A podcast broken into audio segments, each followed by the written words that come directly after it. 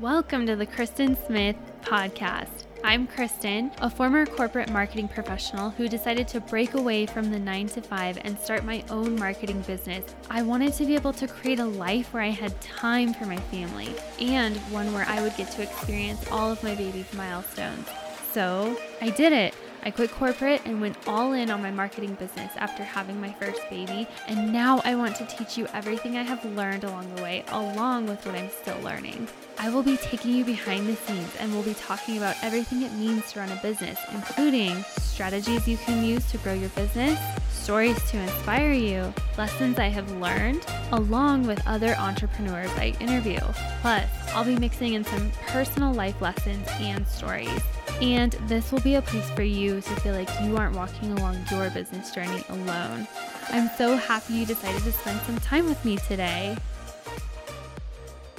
Some people are quick to make purchasing decisions, but there are many who need to gather a lot of information before they virtually swipe that card. This is why it's so important to be clear when marketing your offer. This is what I want you to think about in all areas of marketing and selling your offer social media content, ads, sales page, email sequences, and basically all the places you're marketing or selling. Here are some areas that you should make sure you're touching on. I would suggest taking notes here because these are really important. So, first, possible objections that your potential customers or clients might be facing. Objections are reasons that they shouldn't purchase, and oftentimes it has a lot more to do with them not having an understanding of why your offer would be helpful to them or not understanding what exactly your offer does. Many times, these are understandings they've created in their minds. So, some examples of objections could be they don't think they have enough time to use your product or service, or they might believe that they will need to have a certain skill before they purchase. My advice is to list out all the possible objections that your ideal customer may have, which could stop them from purchasing, and make sure that you are tackling those in your messaging. So, as an example, let's say that you are selling website design templates. One objection your potential customer may have is paying money for it when they can do it themselves. In your messaging, you could say, Imagine this. You're excited that you've finally learned how to design your website after watching several YouTube videos and going through a lot of trial and error. So you finally begin to build it. Suddenly, your Aunt Susie tells her book club all about your amazing business, but you don't have the space open yet to take on one of those clients because you are spending hours every day trying to get your website up and running. Or maybe you sell products and you know that all of Aunt Susie's friends are going to go straight to your website, but you're embarrassed about the presentation. What if you could have it done quickly, efficiently, and with ease so that all of Aunt Susie's friends are impressed and excited to purchase from you right then and there? So, right there, you painted a picture for them a picture of ease, efficiency, and getting this big project done fast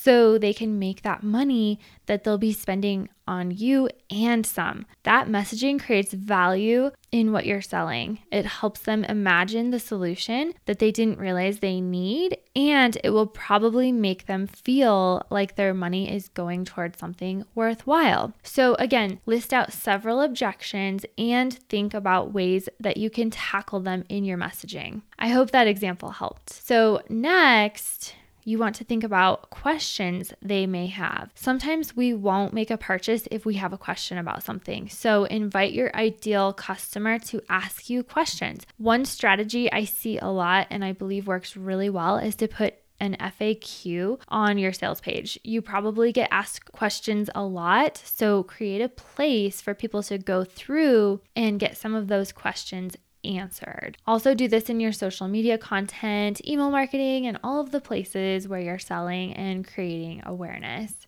Okay, this next one is fun because it's kind of a little surprise for your potential clients and customers. It's bonuses. Bonuses are the wonderful extra value that you packed in. This is where you surprise your ideal customer with a certain something special they get when they decide to buy. This could really be the thing that finally gets them to go for it. This adds more value to your offer that was unexpected and it stirs up some extra excitement about what you're selling. Next, think about how your offer will solve what they desperately need. This is another great thing to list out. What solutions will your offer provide? Start by talking about some pain points that your poten- potential client or customer might have and how your offer will solve those. Think about what they are struggling with. All of this needs to be addressed in your content in order to help potential clients and customers feel confident in knowing that your offer is exactly what they're looking for.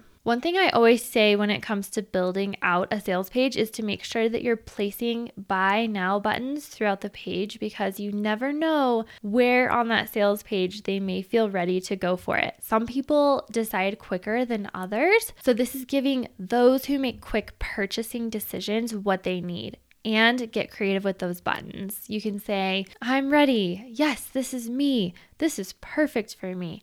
I need this. I want this. Give me access now. These are so much more effective than simply saying buy now or purchase.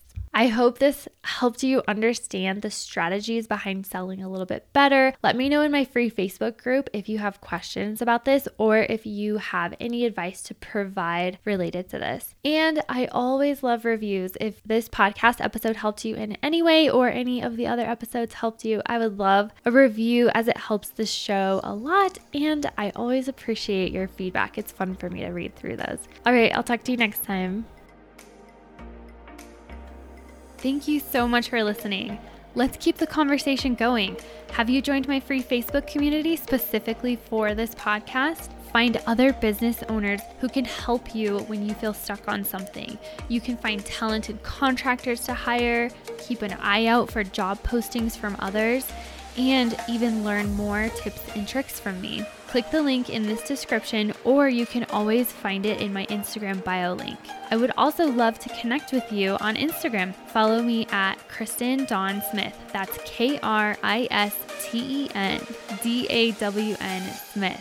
Find out what services and digital products I offer at KristenDawnSmith.com.